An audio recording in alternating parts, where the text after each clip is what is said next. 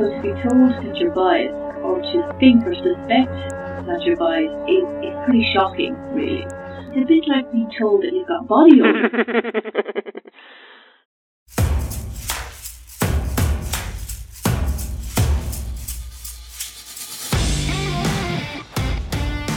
Welcome to Media Minded, the podcast that helps you tell facts from fiction, produced by Shout Out UK, the UK's leading political and media literacy education platform, in association with ACT, the Association for Citizenship Teaching. This podcast is made possible thanks to the kind support and sponsorship of the US Embassy in London and the Global Engagement Centre at the US State Department. I am your host, Matteo Bergamini, and I am here joined today by Martina Chapman. She is a independent consultant for media literacy and is currently the national coordinator for Media Literacy Ireland. Hello, Martina. Thank you for uh, for joining me. Uh, can you tell me a bit about yourself? Hello. Thanks for having me. Uh, so I'm the uh, an independent consultant working in the area of media literacy, and uh, one of the one of the hats I wear, if you like, is, is national coordinator for Media Literacy Ireland, uh, which is, is probably one of the busiest projects I have on now at the moment as well. I can imagine. I can imagine. And what what does what does the what does the campaign do? So, well, Media Literacy Ireland is uh, it's an independent, unincorporated association of members. Um, it's a voluntary network of individuals and organisations who are interested in cooperating um, on an informal basis to make the best use of existing media literacy knowledge and resources. So basically, it's a bunch of people coming together to say, right, how can we help the public uh, become more media literate? Mm-hmm. And and why is why is something like this? Do you think important now?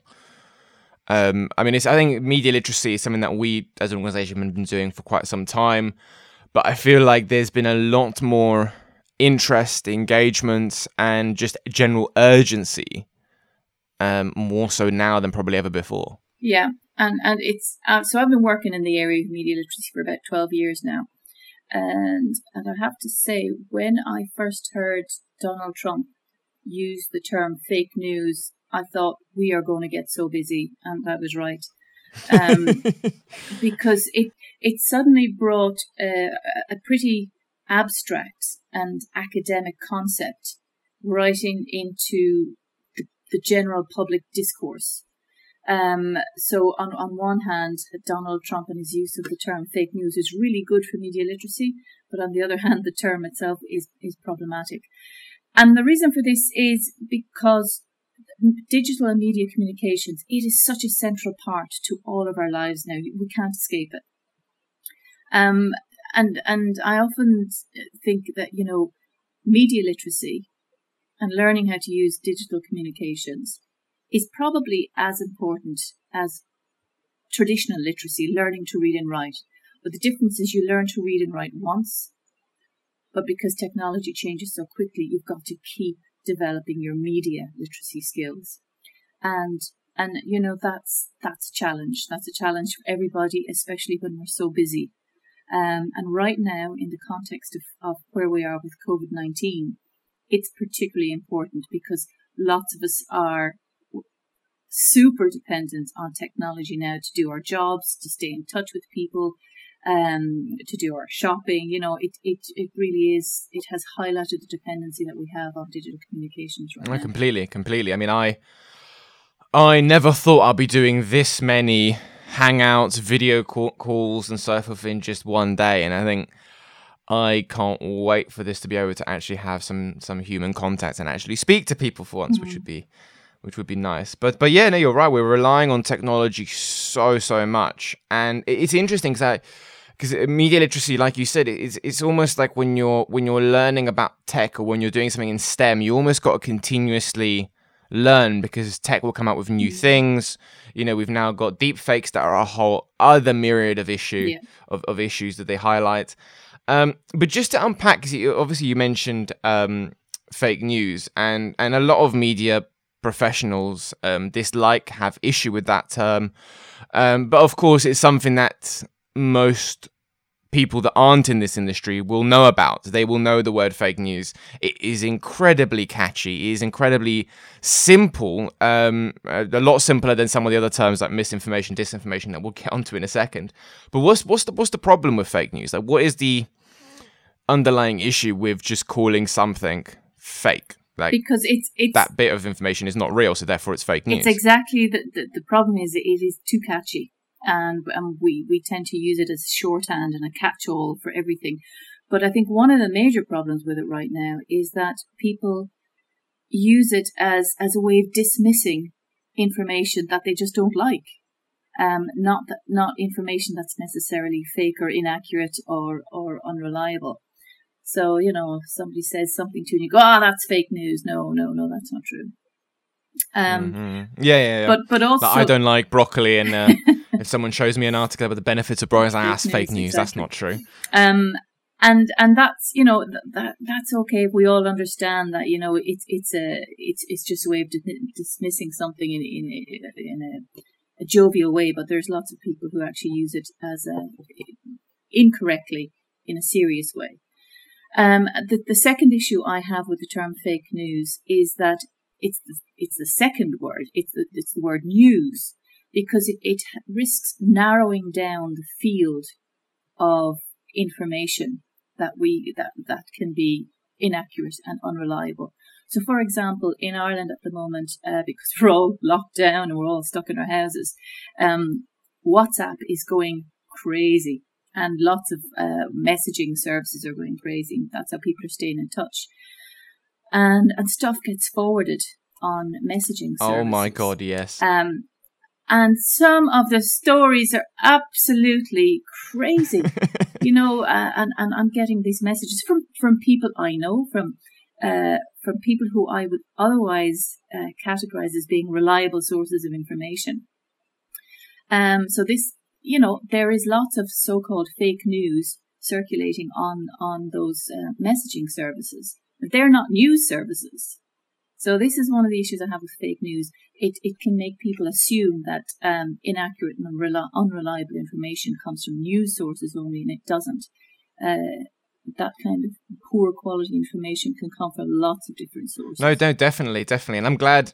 I'm glad you brought up WhatsApp because, and um, I promise I'm not just using this podcast to vent about the things I get sent on WhatsApp, but um, you know, you you you the amount of um, things that I get sent that are just not true, not founded in any form of reality on WhatsApp, and people are sharing them like crazy. You know, people.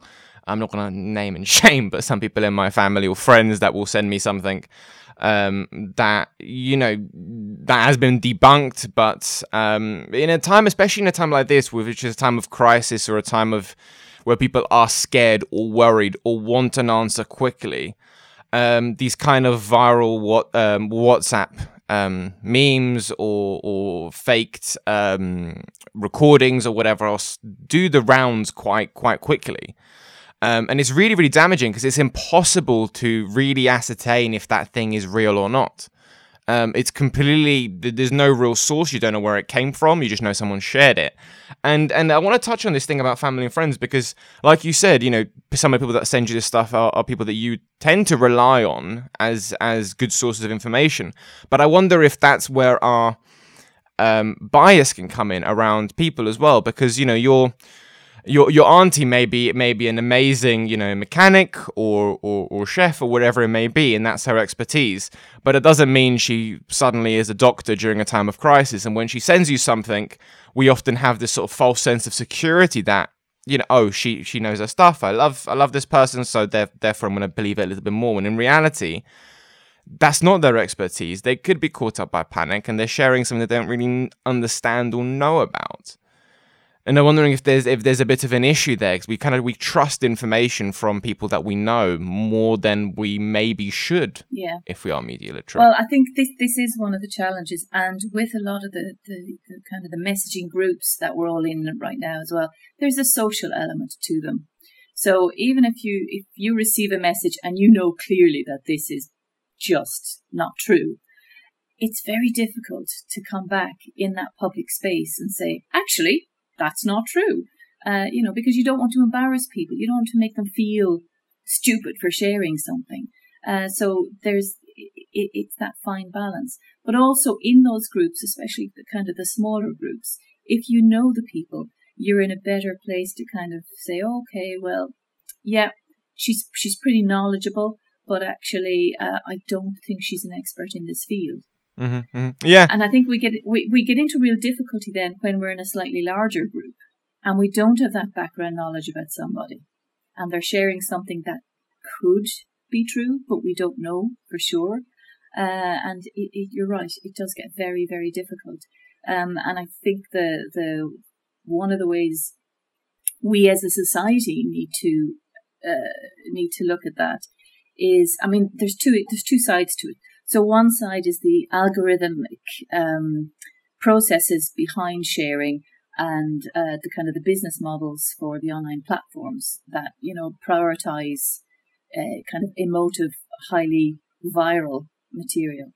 So that's one side, and us as individuals, we're not really in a position to do much about that. But the other side is it's it's about our own emotional responses to information, and and our own personal biases, and just being aware of those two factors can really really help uh, reduce the spread of um, poor quality information. It's just yeah, no. I mean, it's it's just hard, isn't it? Because it's your your own personal biases is something that you don't really um, understand or, or necessarily know you have, and it's quite it's quite a sort of self reflective thing where you kind of got to think about it honestly. And you know, we all we all tell each tell tell ourselves white lies about how we think or how we feel or how we sound or how we look or whatever else. Um, and I'm guessing internal biases are very much in that same way. So it's quite hard for us to recognize what those biases are. But of course, we all have them. Um, some being completely innocent, you know. Um, if if I would ask you what should I have for lunch this afternoon, you'll tell me something that, that you have a bias for, that you have a, that you have a they have a specific interest in, or or, or you like. Uh, and those biases are kind of harmless, but then obviously it becomes very harmful if they are biases towards, say, race, gender, religion, or anything like that. Um, but it's important that we recognize that all of us as human beings have biases, um, and that can influence the way we think. Um, and then also, you're right. I mean, the family. Um, you know, dealing with people that you that you love, either family or friends, you know, it's very very hard to to engage in that conversation sometimes because you don't you want to do it in a tasteful way without necessarily insulting them or making them feel bad. Um, but then again, it, I think it also it is a responsibility of all of us to make sure that we, we, we help them because if you don't tell you know your auntie or uncle, they're going to be sharing it with a hundred other people or whatever else. Um, yeah. And and you're kind of letting him do that or letting her do that without at least trying to say actually this is not true. Yeah. Um, it's it's it's almost sometimes it's almost like uh, when when you see somebody and they've got their skirt hitched up in their tights or they've got their, their flies right. undone or something. And it's that moment, oh God, I want to tell you because I want to stop you um, embarrassing yourself further. But if, you know, the, the very act of me informing you of this is, is going to be awkward for everybody. Um, but you are right. It's, it's every single one of us are in that position. We, we all get caught by kind of um, misinformation and poor information because we are pre-programmed to believe certain things.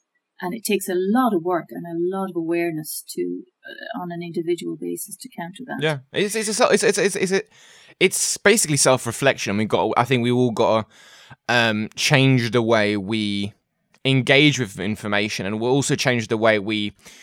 Uh, we, we, we see ourselves in this context because I think there's nothing wrong with saying I don't know a lot about this issue um, let me let me inform myself rather than this kind of assumption that if we Google something, we're gonna we're going to instantly become experts in this topic. That is not how how it works. Um, but I think the internet sometimes gives us gives us that false sense of security. All I've got to do is Google something because you don't know how credible that information may be. Um, so having that understanding that actually you need to do a bit more, bit more than just simply googling and dragging the first thing that comes up. Um, and of course that's where that's where media literacy comes in. Um, obviously we we we we mentioned um, fake news and its problems, and and of course the media literacy practitioners like yourself, we've come up with a bunch of different terms. Uh, we've mentioned one of them now, obviously misinformation, um, and I kind of want to unpack these terms because there's mi- misinformation, disinformation, and malinformation, which for a lot of people will mean absolutely nothing. Um, but w- starting with misinformation, like, could you like, what is it? How can we best understand what it is? Because from my understanding, misinformation is um, essentially false or misleading information that is shared not necessarily to do harm, um, but more for a laugh, for lack of a better term.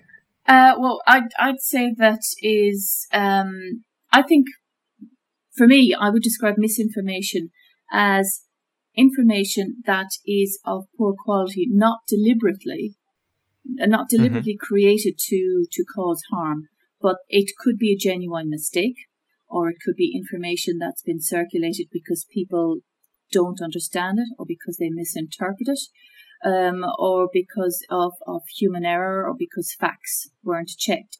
So, of the three kind of levels of of um, uh, of poor information, I think misinformation is probably the most common one, um, and and possibly the least kind of uh, malicious, if if uh, if you like. Yeah, yeah, yeah. I mean- And uh, I, I think I, I think a, a lot of the stuff. It, it, I think misinformation arises as well when people get confused about information and they don't check their facts. I Yeah. think d- disinformation, I think, is slightly more serious from the point of view that disinformation is deliberately created to mislead or to influence. Um, and it may have a grain of truth in it, but it's it's twisted or it's it's portrayed uh, taken out of context or, or it's portrayed in a particular way to try and influence you. Um, so it's that that I think is maybe a little bit more sinister. And then you've got malinformation, which is is again based on reality, but it is it's deliberately uh, created to kind of inflict harm on a person, or uh, it's it's very malicious in its in its um, you know in its intent. Yeah.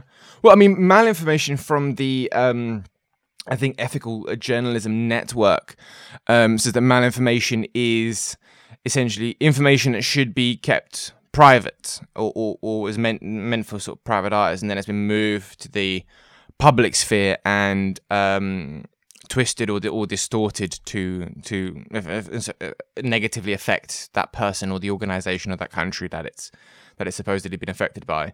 Um, which, which I mean, there is a, there's a kind of line to say, well, I mean, isn't that investigative journalism to an extent? And I think with that one, it's a little bit more confusing because it depends on the specific information that's being used, or it depends on how it's being twisted and manipulated. And it, all all these kind of factors, I think, come in that really um, make it a little bit more um, difficult to to to pinpoint.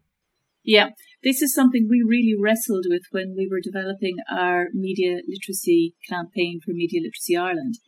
So 12 months ago, we decided, uh, you know, well, maybe we'll try and to, to coincide with European Media Literacy Week in 2019, we thought, well, we'll just ask some of the members if they want to try and work together on a, a small campaign. Um, and the theme was around, you know, um, promoting accurate information. And this is this concept was something we really struggled with. Everybody knew it was what we were talking about was fake news, but but not we weren't going to use that term fake news because it's so problematic. Of course. And Yeah. we talked about misinformation and disinformation, and we thought these these are just not user friendly terms, you know.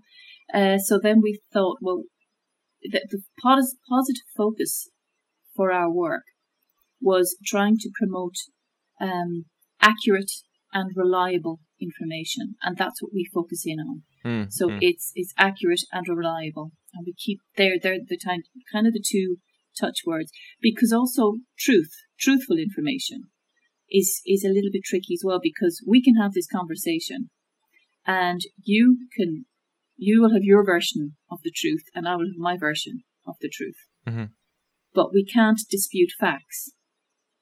Well, most people can't dispute facts. I was going to say, I think we're living in a alternative facts, but um, but in terms of it's it's much it's much easier to kind of measure accuracy and reliability than it is to measure kind of truthfulness yeah, yeah. because there's a, a kind of subjective subjectivity to that. Mm.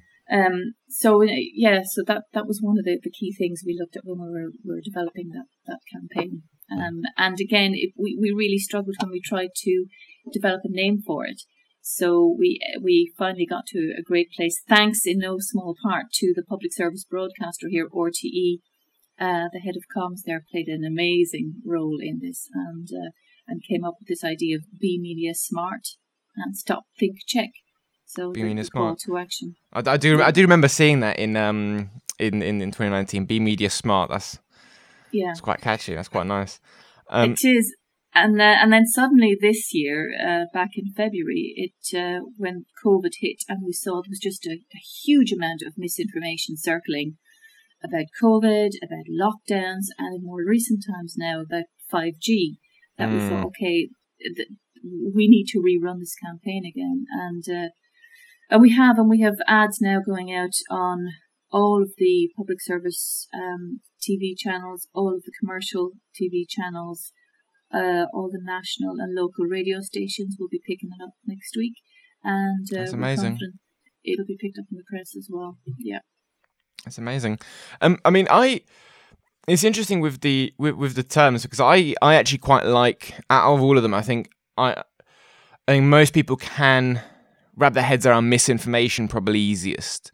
Um, because it's it's probably the most straightforward and quite quite often I would say that misinformation is almost taking the place of fake news in a way where um, misinformation kind of acts almost as the as the umbrella, and then and then you've got the different terms. And and like you said, like misinformation, like something that I'd class as misinformation, for instance, which which isn't um, necessarily COVID related, but I, know, I remember there was a few years ago there was a I can't remember which hurricane, but there's a hurricane that hit. Um, I think the eastern part of the states, and someone had tweeted a image of a shark um, in a flooded uh, motorway. I'm going to say freeway because we're in, in, in the UK, but motorway. And um, and what would, and that for me would be classed as as, as misinformation because it's people are sharing it more because it's funny, it's different, it's weird. You kind of want it to be true, you kind of want to believe it. But it's not exactly going to shape the way you're going to vote at the next election or the way you're going to necessarily see a certain group of person um, or anything like that. Like it's it's it's misinforming you, but it's frankly kind of harmless.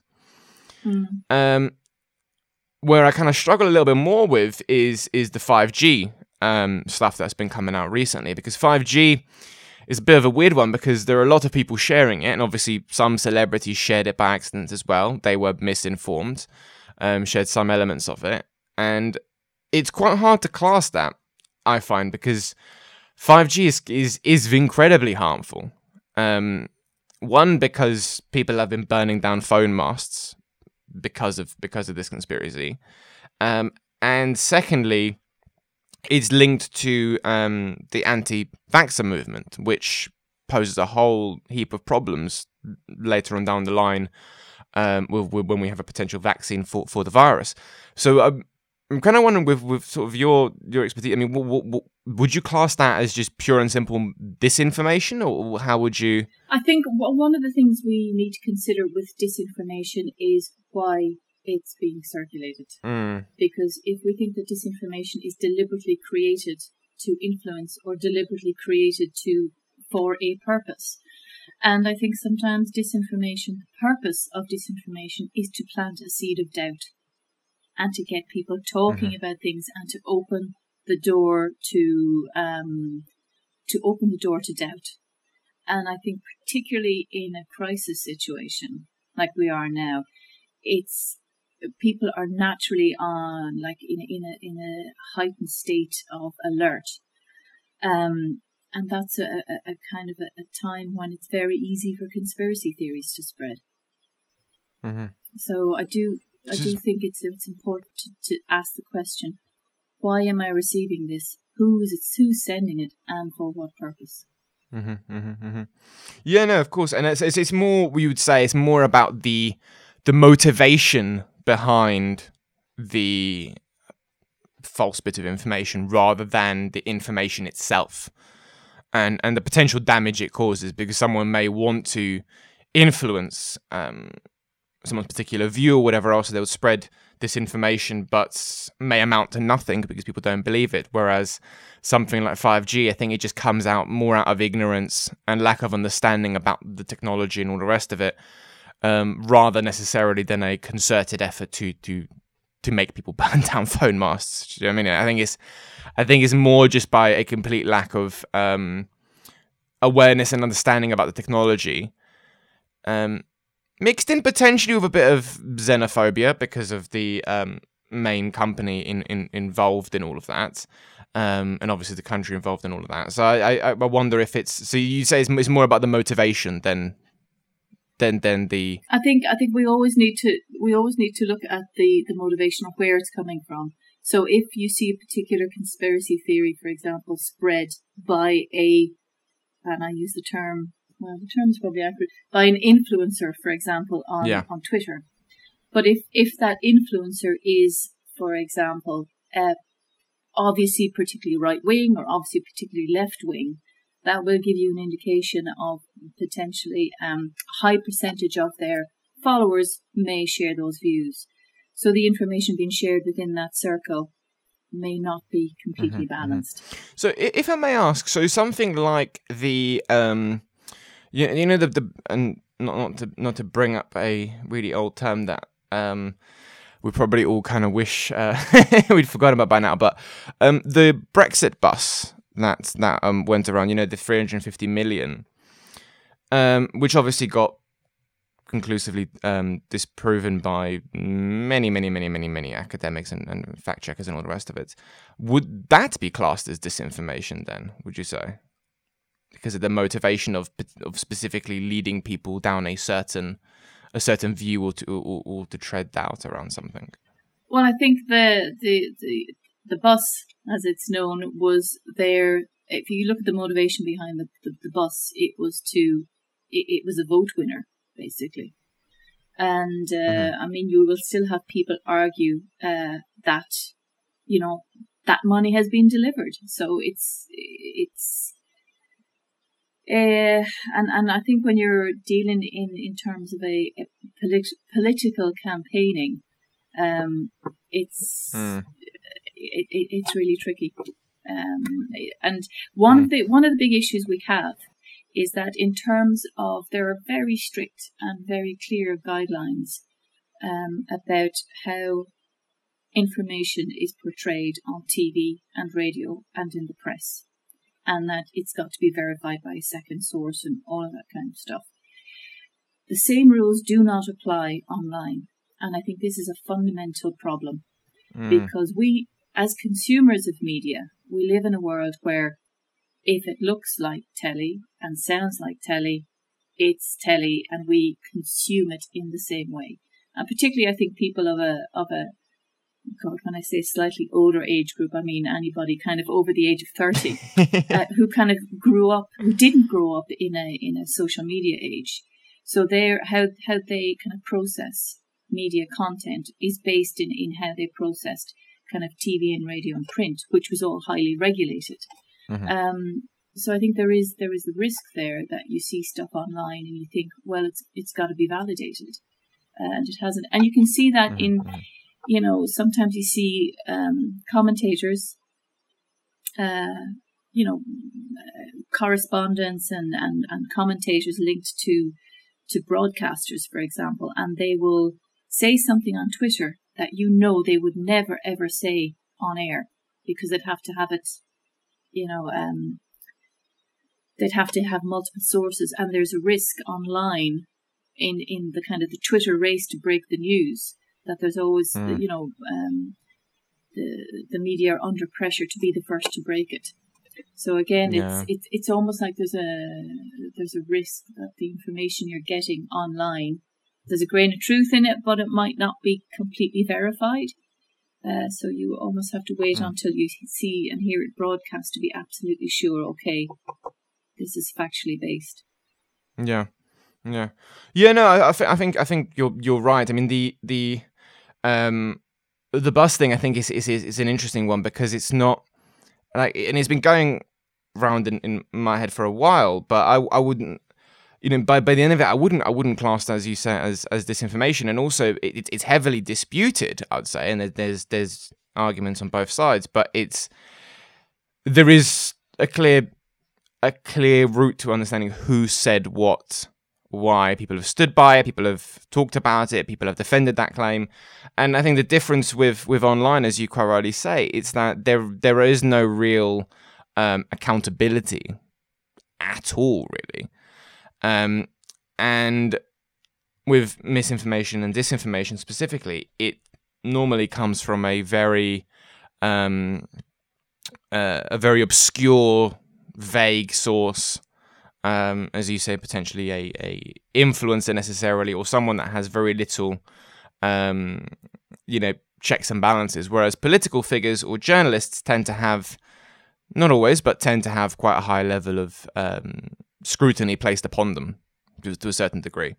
Um, obviously, depends on where and, and who, but but in general, I would say they tend to have quite a high level of, of, of scrutiny uh, placed upon them.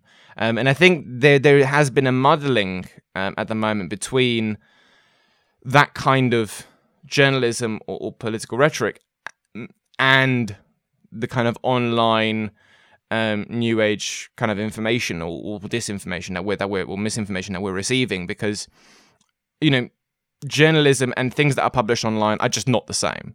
So you have um, if a story goes through the Guardian or, or the Times or whatever whatever newspaper you can think of, um, they have a certain set structure. They have guidelines. They have editorial standards. They go through different fact checks. Um, TV, as you say, will do will do a very similar thing in terms of verification. Um, but it, but it's easy to look online um, and look at you know the Times or the Guardian or the BBC and then look at another random blog or whatever and think that they're both the same or think that they have the same level of editorial standard. In the same way that you look at a politician that says that thing and then you look at a someone that is ranting on Twitter that you don't know and you think they're the same thing. It's like, well, they're not. These these organizations and individuals, there is a lot of scrutiny around them. Yeah, which... it is. Uh, because of the unregulated environment that is the online environment, it is very easy for people to to to, to kind of um, to assume, as you mm. say, that it's a level level playing field when it's not, uh, because the checks and balances are not there, and I think it, it, that makes it a very difficult place to have um, to have informed debate sometimes. Yeah, yeah, yeah. Um, especially when you when you see sometimes.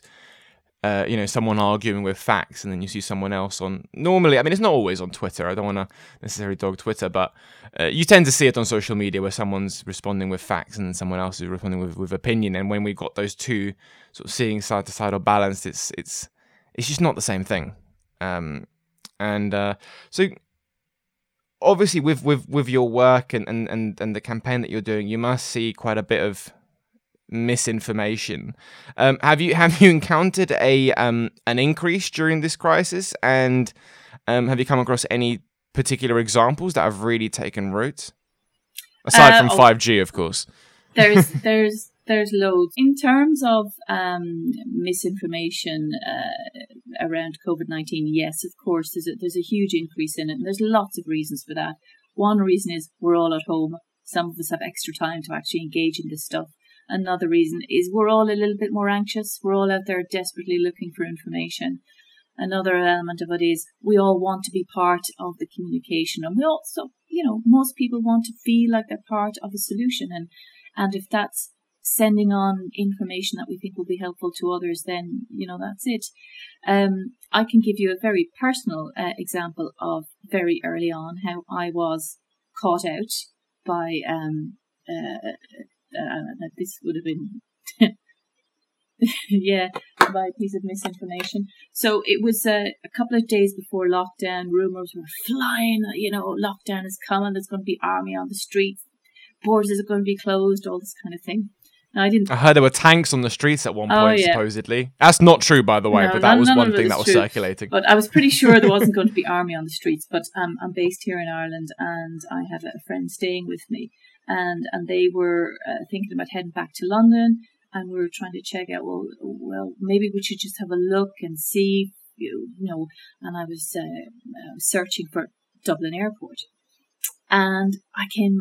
The first tweet that came up was. Um, Dublin Airport announcement full closure from 2 p.m. tomorrow. And I've going, oh God, all right, okay. So immediately, before I checked anything, of course, I shouted out to my friend, start packing your bags, the airport is closing, you know. and there's two links on the tweet. So I clicked the first link and it, it took me to the news page, the actual news page of the public service broadcaster here, RTE. So that gave me some confidence that, well, it's, you know, I just have to search on, on the RTE site and this article will be here. Uh, and I couldn't find it, but the temptation was there for me to forward that, that tweet immediately. And thankfully I didn't. I checked the second link as well, which I can tell you had nothing to do with airports and had nothing to do with COVID 19. And it was highly inappropriate and dodgy. And I am just very relieved that I didn't. Um, so my, my, my embarrassment was uh, limited to me then having to shout at my friend, okay, false alarm, airport's not closing. And you know, that's a really, really simple thing. So, I mean, that's yeah. not about 5G or anything else, but that had the potential to seriously, professionally embarrass me if I had retweeted that without checking. And uh, because of the, the state of mind I was in with COVID and all of this new information coming at me, and, uh, you know, the, the, the risk is always there that we will not check and we will not, you know, take a moment to just, um, to kind of stop, think, and check uh, what we're doing. Mm. I mean, that is um, that's really really interesting because it's. It, it is it, some some of it's to do with I think our media habits, isn't it? That we want things um, immediately. We don't want to really wait for, for, for information. We want the information to happen now. We want it straight away. Um, and obviously, with something like the COVID pandemic, we can't have information straight away. We can't have good information straight away because the science and the doctors are playing catch up with this virus. Um, but human beings don't really like to wait and we want to know information now. So there's that kind of window at the moment, I find, where that kind of misinformation can really hit off. And that's exactly what's happened. And obviously, in a heightened state of panic, as you, as you quite rightly said, you know, you you're in that moment when you're in that mindset where you just want to share information, you just want to get out, you just want to share mm. it with mm. people to make sure that people are aware. Um, but maybe it's time we change our habits. I wonder. Yes. Um, yes, it is, and and this is a fundamental thing about media literacy, because media literacy, uh, because the skills are evolving all the time. Media literacy is a lifelong learning behavior, and it media literacy involves behavior change, and that's really difficult. Mm. Uh, it doesn't happen overnight, and in terms of programs and initiatives to support behavior change, they need long term investment, um, long term planning, and long term support. You know, if you think about smoking cessation, so if somebody wants to give up mm. smoking, those programs are incredibly well researched, incredibly well resourced. And for every step on the way, that person on their journey to, to stop smoking will have different levels of support. Um, and still, huge numbers of, of people don't don't fully succeed at the end. So behavior change is hard, uh, and, and I think this is one of the biggest challenges for media literacy. And that was the thinking behind Media Literacy Ireland and involving so many different organisations from so many different sectors. So we've got academia, we've got media, we've got the community and voluntary sector, we have um, formal and informal education, we've got um, just basically anybody with an interest in in promoting any aspect of media mm. literacy, mm. and that works really well. And that was shown in uh, when we when we delivered our campaign. We pretty much had organisations and people with really terrific skills standing ready to support the campaign and reach out to their networks and support their networks. Uh, and that, that's why it had such a huge impact for relatively little kind of input at the beginning. Mm-hmm, mm-hmm, mm-hmm. Yeah, I mean it's it's it's almost like a um, and it's amazing that you're you're getting so many different organizations coming together. Um, I mean, w- one of the I the most valuable things for for media literacy, one of the most valuable wins I think for media literacy would be the press in general and and educators or, or organizations that run media literacy training working together. Um, and it's great to see some of that. I think it'd be amazing to see more of it. I mean, how, how have you how have you seen that collaboration develop in, in your campaign? Uh, it was phenomenal in the, in this campaign. I mean, I've I've done this kind of thing for a number of years, and I have never seen collaboration at this level or to this depth anywhere before. And I do think part of it is uh, part of it was because timing of the campaign last year was very good, and also the focus of the campaign was on accurate and reliable information. Mm. And that's something everybody can can come around. So we weren't talking about false news. We weren't saying, "Oh, this is a problem for the news sector," because it's not. It's a problem for every sector, and because it's a problem for every sector, everybody benefits from um, an improvement in, in the situation. So we we literally had uh, all of the, the TV stations, all of the radio stations, um, Twitter, Facebook, and Google all supported it with huge support from um, the print press as well. And what I found interesting was it was the first time I'd seen these different kind of sectors come together and collaborate because you know usually they're competing for stories. You, you know arguably you could say it was a, a group of competitors coming together and, and working together. Um, which is a miracle in a lot of ways actually. it, yeah i could not believe it. Um, so we had huge coverage in the press uh, which uh, it's the first time i've seen that level of coverage of a media literacy initiative in the print press as well. I mean that is that they were they were terrific. That's incredible. That is absolutely that is absolutely incredible and it just shows that actually you know that this stuff can be we, we can push it out, but it requires it requires collaboration. Um, and although media literacy, I think, is is is frankly quite quite new in a lot of ways, I think it is it is doable to to add into the mindset of of of people in general because you know there was a lot of there was a massive campaign as you as you currently said around you know stopping people from smoking and now the rate of people smoking has dropped. Um, there is a lot around being done around going to the gym or healthy eating and you can see that obviously gradually improving and changing people's mindset. So i don't see why media literacy can't be can't be that same thing about our, our online information consumption habits almost like a, a diet to make sure that you have enough good information coming in um, to to keep a healthy a healthy sort of information lifestyle in a way. Um, may have stretched that analogy a little bit, but hey. Um, but what do you think people can can do then to just just in general from your sort of campaign or just in your own in your own professional um, experience? What can people do to to start those healthy habits to to be able to um, enjoy um, media literacy or, or get good information, be able to tell what what's what's factually correct to what isn't actually shareable or trustworthy.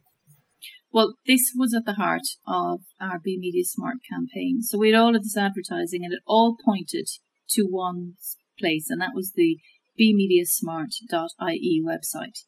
It's a very simple website, and on it there are tips to help people verify information. Uh, and it, we've broken it down into three categories, and it's very simple. It's stop, think, and check. And it's stop. Read more than the headline. You know, headlines are designed to catch your eye, but a headline can't give you the full story. And neither can a short social media post. You know, and if it sounds unbelievable, you know something it probably is. Um, and don't assume that a picture or a photo is giving you the whole story.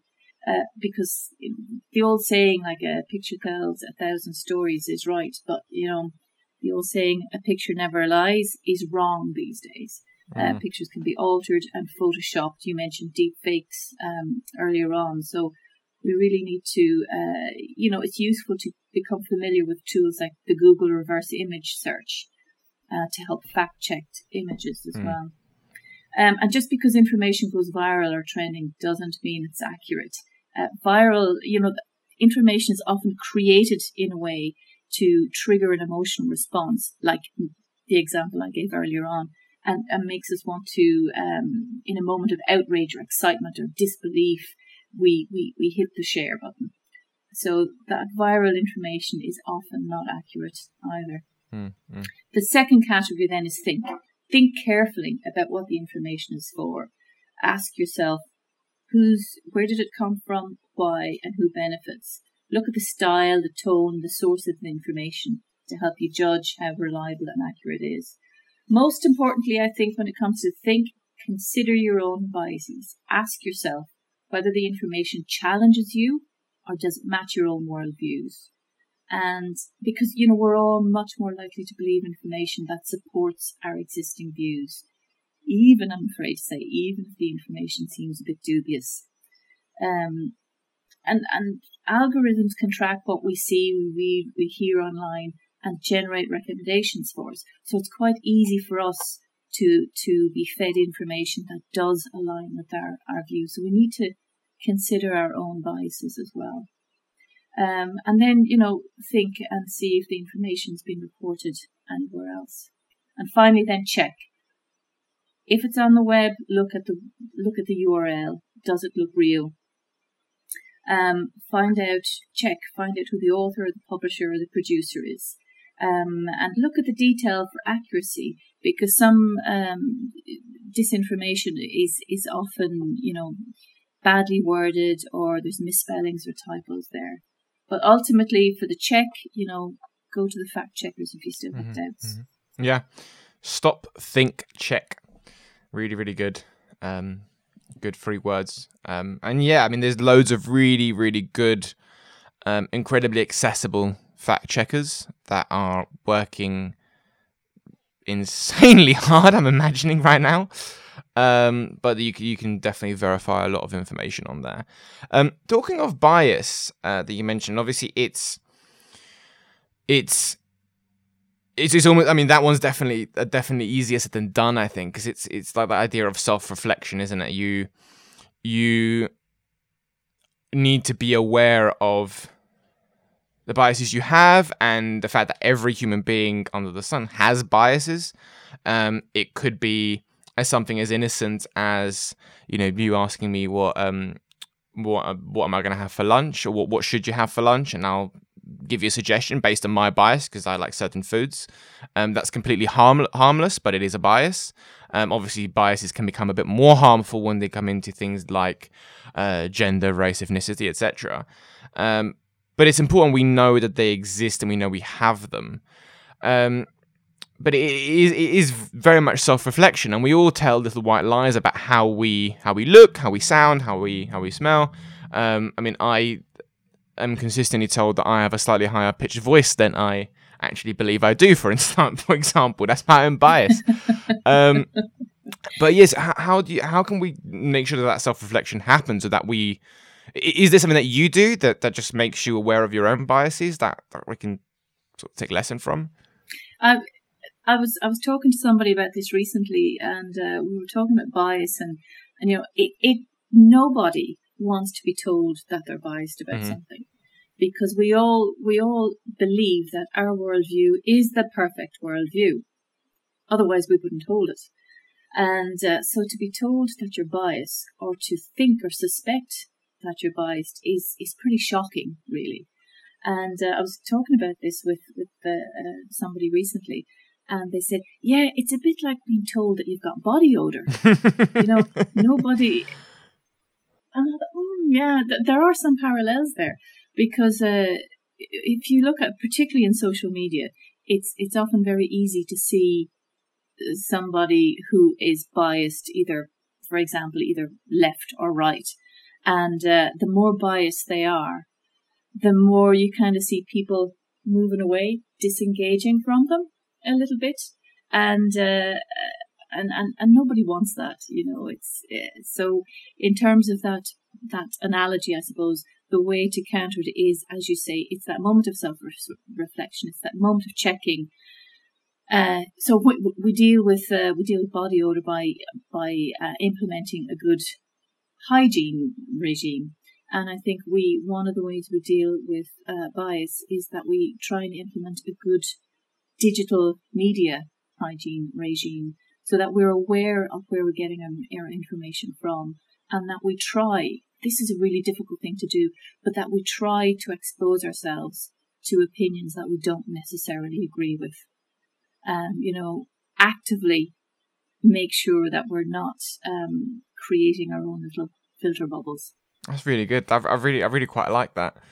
Um, because I mean, it's it's incredibly accurate, isn't it? Because it's like, again, body odor isn't something that you see, isn't something that you um can necessarily smell on yourself, for example. So, um, unless you have normal good hygiene, you could actually go around not noticing that you that you have bad body odor. Exactly. Um, yeah. But what you might notice is people stepping away from you, leaving the room, doing all of those kind of things. Yeah. Being embarrassed to be in your company. It, yeah. Exactly. And people don't know. You know, if you're so unaware, you might not know why that's the case. In the same way that if you're talking about, say, um, you know, coronavirus isn't real or this, that, and the other, people may again not want to be in the same room with you or might step back or be embarrassed to be around you because you're the information you're talking about is so misinformed that you it stinks. You might exactly stinks. it stinks yeah um, and to have good to make sure you don't have that you gotta obviously shower and have good hygiene to get rid of body odor and in, in, like you say in the same way I mean, I'm not saying chuck news, chuck good quality newspapers at yourself until you're until you're you're clean, but making sure that you engage with and read good fact-based information and be aware that you're doing it, so that your your your um the information that you talk about and you have is of a good clean nature, I guess. but, um, yeah, and and that there's a variety of it there. I think it's it's really mm. important that we we all try to expose yourselves as much. I mean, again, another kind of analogy. It's it's uh, it's about building up an immunity. So you expose mm. yourself to to all the different opinions, and then you can you you can be much more aware of where you sit on that spectrum. Yeah, it's almost like um, I, I had someone um, recently mentioning that that misinformation and and disinformation etc is almost like a virus plaguing the internet and media literacy is its cure um, mm-hmm. is his vaccine. However, vaccines only really work if the majority of people take them. In the same way with media literacy, media literacy is only ever going to inoculate us from all of the misinformation that's currently floating around is by making sure that all of us have it. There's no point in just yeah. a couple of us having it. We need to make sure that it spreads, that people are media literate, that people are critical thinkers, and only we, we, we get to the point of herd immunity. Yes, exactly, exactly. Herd immunity towards um, misinformation. Um, one thing that I've got to ask, because um, and, and you you'll hear this in debates quite often, um, this idea of you know censorship, and um, you know, sometimes you'll hear people say, "Oh, well, why don't we just why don't we just censor all, all this rubbish? You know, why don't we just impose it on the social media companies to just um, censor all the stuff that comes out? Why don't they do more? Or why doesn't the government just turn around and and um, you know block all these all these websites that are sharing this this misinformation or whatever else?" And this argument comes up quite a lot, um, and I understand why why people would would would argue that way because it's it's almost like an easier it's almost like an easy route into getting rid of this stuff but but do you think it's a good idea? I mean what, what kind of implications would that have? Uh, i don't think censorship in in in itself is is a is a great idea. I think this is one of the reasons we haven't seen um kind of a regulations and guidelines around online content in the same way as we have for you know, some of the more traditional platforms. And the reason being, it is hmm. really mm. difficult. This is difficult stuff. If it was easy, it would have been done already. And uh, yes, there, but there is a fine line between freedom of speech, for example, and hate speech. And uh, yeah. and it, it is a balancing act between um, empowerment and and protection. So, you know, in order to protect people from, you know, things like hate speech, uh, there is the risk that people are inadvertently then they, they lose some of the, the opportunity for to to express their own opinion. Um, so it is mm. it's a balancing act. It's a balance it's balancing act not only in terms of regulation, but it's a balancing act for us as individuals mm. as well. Mm. I, I, I agree. I agree. I just I, it's it's a conversation that consistently keeps coming up around censorship and blocking and so forth. And um, I understand why, but but you're right. You're right. These things are incredibly difficult, and once you, all, I mean, they're difficult, but also morally kind of questionable in the sense of a of a democracy that that advocates free speech. Because if you suddenly have social media companies doing all of that work, I mean, they are they are blocking content when it's very very clearly misinformed and misleading people, etc. And they do have um, independent fact checkers. I know, for example, Facebook is working with an independent fact checker in the UK and I think in other regions as well um, to help regulate their content, but doing it from a sort of outside source, so they they're not the ones doing it, and therefore there is they're removing that kind of bias that is their own platform, right? But in general, I think we can't get away from the fact that there's no there's no there's no golden bullet. There is no easy way. The only way we can genuinely deal with this is by inoculating ourselves with media literacy. And I don't think the government necessarily closing down websites or anything like that is is necessarily the best way to go because if anything, it will drag a lot of these ideas underground. So people are still going to believe them. They're just going to be less likely to voice those opinions. So if anything, it's just going to drag it underground and it does, and sometimes it, it adds fuel to the the conspiracy theory. So yeah, because it's like, oh, see, the government doesn't want you yeah. to hear this. That's why they're silencing me. Blah blah blah. Etc. I mean, we've we've heard this kind of narrative before, haven't we? I mean, uh, there, there's there's a couple of accounts on a social media platform that that I follow I don't follow the accounts. Uh, I I engage with the social media platforms, and there's a couple of accounts there, and I'm going, seriously, the, these people really shouldn't have an account. This is clearly, you know, but but but they know the rules of those platforms incredibly well, and they skirt along the lines of the, the terms and conditions, and they stay just right on the right side of them. And yes, if, if some of these platforms were to take a, a purely kind of moral judgment on them, they might ban them. But then, you know, the next time around, they might end up banning somebody that I think is actually, um, you know, a, a required and really valid and needed uh, voice that's countering maybe whatever the, the public opinion is at, at the time. So yeah, mm. it is. It's uh, it's tricky it's a, it's a very tricky thing, and and and that's and that's the fundamental problem, isn't it? And that's where sort of media literacy creates the the best, most most straightforward um, routine to dealing with this issue. Because the moment you start going into demanding that the, the, the social media platforms, which they are doing their part, to be fair, especially especially during this climate, um, when you start demanding them doing it, and when you're starting to get the government to do it, you you, there's a very fine line between that and then them starting to ban things or remove things that don't fit a certain agenda, and that then starts to become a problem. Um, and and you're right, like some some of the the um, for lack of a better term, hate preachers or whatever else. They know these, they know the terms and conditions at the back of their hands. They've read them. They're probably one of the only only groups of people that actually ever reads terms and conditions because I don't, I don't think I've ever read read uh, the social media terms and conditions um, something that we all probably should.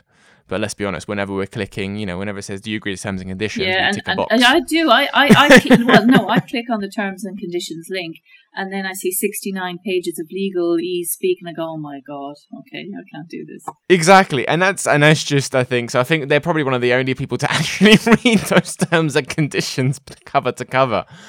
Um, but um, but yeah, it's it's it's a it's a it's a very difficult one when we when we start to when we start to refer to to censorship and and, and blocking things and so forth. And I think there is that social media companies are part to play. I'd say. Um, but they're not the solution. There is no sort of one hit wonder solution. And no, I mean, I've always said that media literacy, uh, the, the the issues that we are encountering now in relation to media and digital communications, the issues are multifaceted. Mm. And the solutions have got to be multifaceted as well, and they've got to involve all of the different players. I agree. Um, it's it's got, and we we have to have that balance of empowerment and protection. I think in order to make um, the solutions effective and efficient and and practical and useful. Yeah, yeah, no, I completely agree. Martina, thank you so much. Um, before you go, where can people follow you, find you, read about the campaign? So my Twitter handle is Chapman Martina, but the campaign look for hashtag BeMediaSmart or hashtag Stop Think Check. Uh, you can go straight to the website, which is bemediasmart.ie. And if you'd like to know more about Media Literacy, Media Literacy Ireland, or in fact, if you'd like to become a member of Media Literacy Ireland, because membership is free, as I say, it's open to anyone with uh, an interest or an appetite to engage with media literacy, go to medialiteracyIreland.ie. Thank you, Martina. And thank you for listening to Media Minded, the podcast that helps you tell facts from fiction. Produced by Shoutout UK and recorded and edited by Sabina Mackenzie Brown. This podcast is made possible thanks to the kind support and sponsorship of the US Embassy in London and the Global Engagement Centre at the US State Department.